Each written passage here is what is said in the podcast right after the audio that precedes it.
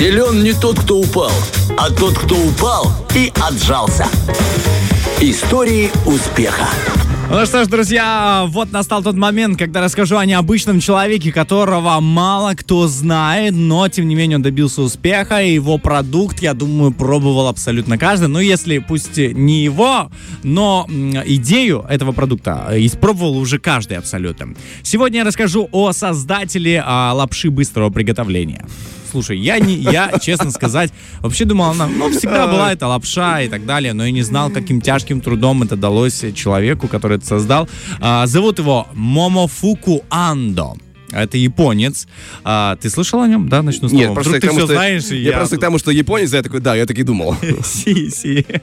Хорошо. А, в общем, интересно было а, узнать о том, как же все-таки создался этот продукт, а, почему он стал таким популярным и, собственно, как идея пришла, а, как, как вдохновение посетило этого человека и так далее. Но, собственно, отжиматься ему пришлось очень много. Расскажу, а, почему немного позже. Значит, а, Момофуку Андо а, родился в 1910 году, далеком 1910, а, в марте 5 числа. Ну, там просто так написано, 5 числа, у них другое, видимо, исчисление, летоисчисление там. Вот, а, его родители жили в Тайване, но вскоре он был захвачен японцами, и, собственно, мальчик остался сиротой в ходе вот этого захвата и так далее. Воспитывала его бабушка и дедушка. Момофуку, Момофуку с юных лет, у него это еще, ты знаешь, это его не настоящее имя, это он выбрал сам себе имя. А его настоящее имя звучало так, что я не мог прочесть, если честно. Поэтому, собственно, я не, э, сразу не говорил о том, как его зовут по-настоящему. Значит, а, он э, рос с бабушкой и дедушкой, они, собственно, занимались небольшим предпринимательством, и это расшевелило в нем дух, вот эту жилку предпринимательства. Он с детства уже понимал, что кем я буду, так это предпринимателем, но он еще не знал, какой путь его на самом деле в этой жизни ждет. В 20 с небольшим лет а, на 190 тысяч а, йен, одолженных у деда, он открыл собственную торговлю текстилем в Тайбэе. Ну, в принципе, дело шло нормально. Но вскоре, побывав в Японии, молодой человек, знаешь, как это, побываешь в какой-то стране, в какой-то стране, думаешь, о, все, надо заниматься другим. Молодой человек решился на переезд в Японию и в 1933 году поступил на экономический факультет университета даже, ну, предприниматель же, да, и открыл а, торговую фирму на наследство родителей.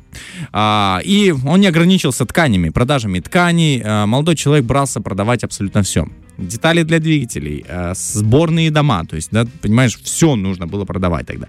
А, значит, что он еще? Носки, проекторы. А, проекторы, волшебный фонарь, все что угодно. Но вскоре это как бы пошло с переменным успехом. В Японии началась, э, ну, э, Япония вступила в войну, а, это, напоминаю, 1933 и так далее.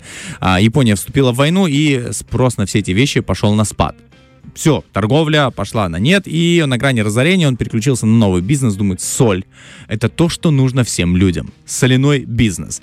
Конечно же, э, и тут он не избежал. Знаешь, сначала пошло все хорошо, как, собственно, и с тканями, с солью тоже все было хорошо вроде, но потом опять пошло на спад. То есть, видишь, человек не опустил руки и второй раз взялся mm-hmm. за дело, но, тем не менее, э, тут его ждала вообще интересная вещь. Он стал довольно-таки известным в местных кругах бизнесменом. Его даже стали приглашать стать эм, одним, э, вступить в совет директоров э, нескольких компаний. Он, собственно, собственно, вступил в совет директоров, а эти компании, оказывается, э избегали уплаты налогов. И тут мы понимаем... Как неудобно получается. Да, к чему это... То есть э, сам а, он не имел как бы к этому отношения, я так понимаю, исходя из его биографии.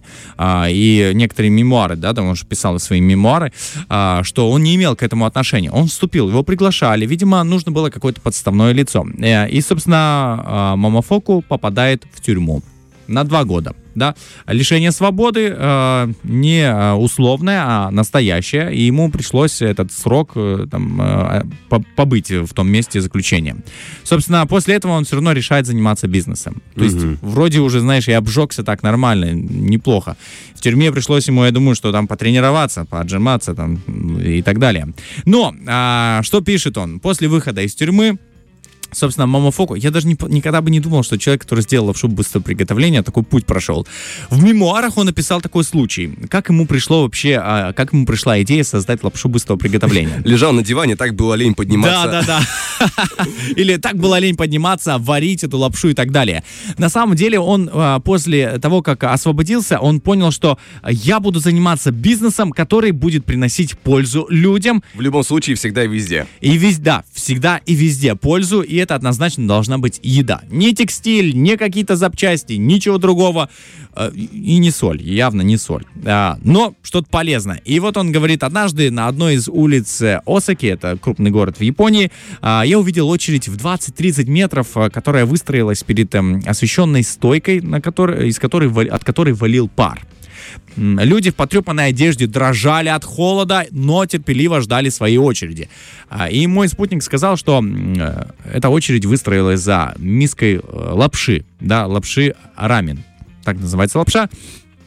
Э, И а, Андо отправил в органы власти, собственно, запрос такой, ну, есть ли потребность для общества а, в изготовлении вот такой вот лапши, да, для, ну, потому что... Это уличный фастфуд, насколько Да, я знаю. У да. них популярный вариант лапши рамен. Они, в принципе, вообще в Японии прив- э, государство пыталось привить э, хлеб э, населению, то есть, чтобы население, ну, Только не использ- лапшу, ребята, давайте хлеб.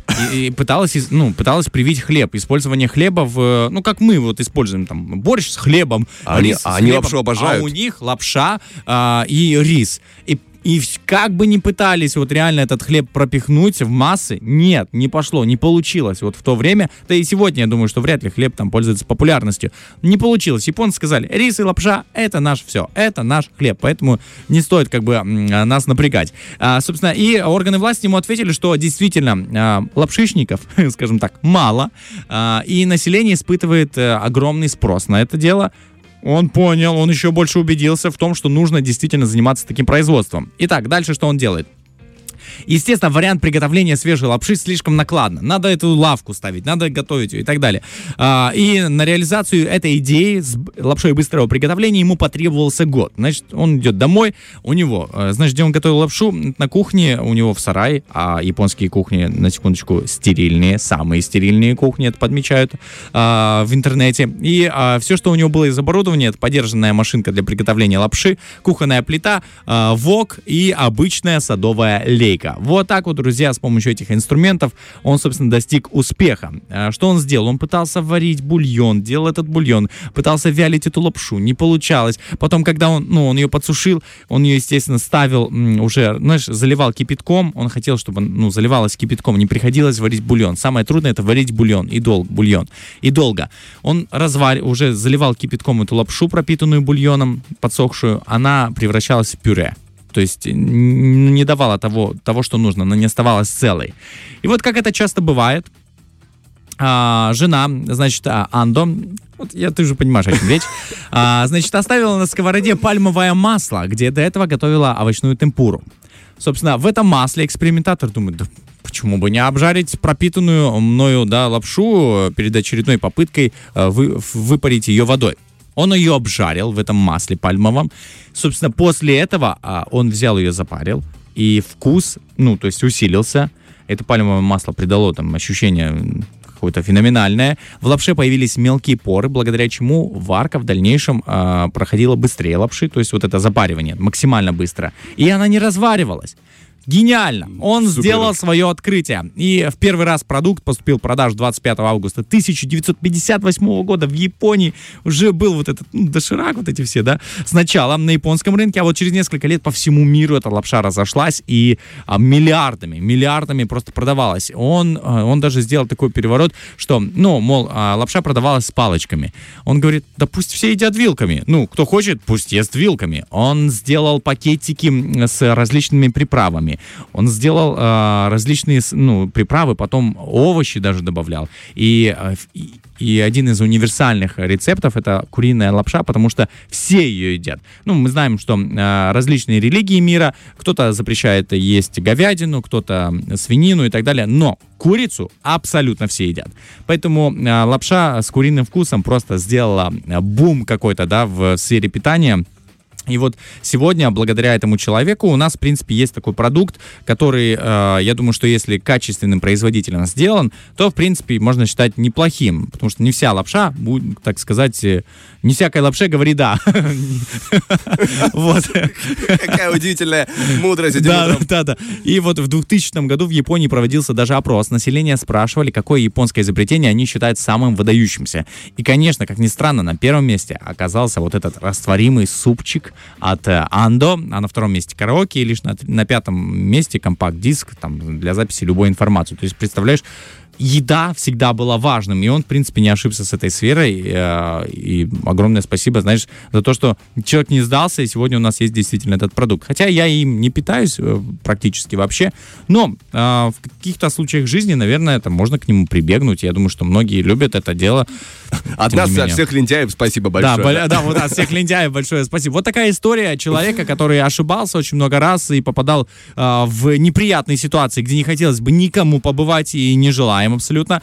Но, тем не менее, взял себя в руки и пошел дальше, не остался, да, человеком, который а, распрощался со своей мечтой. И всем желаю не прощаться со своей мечтой в этом новом 2024 году. Фреш на первом.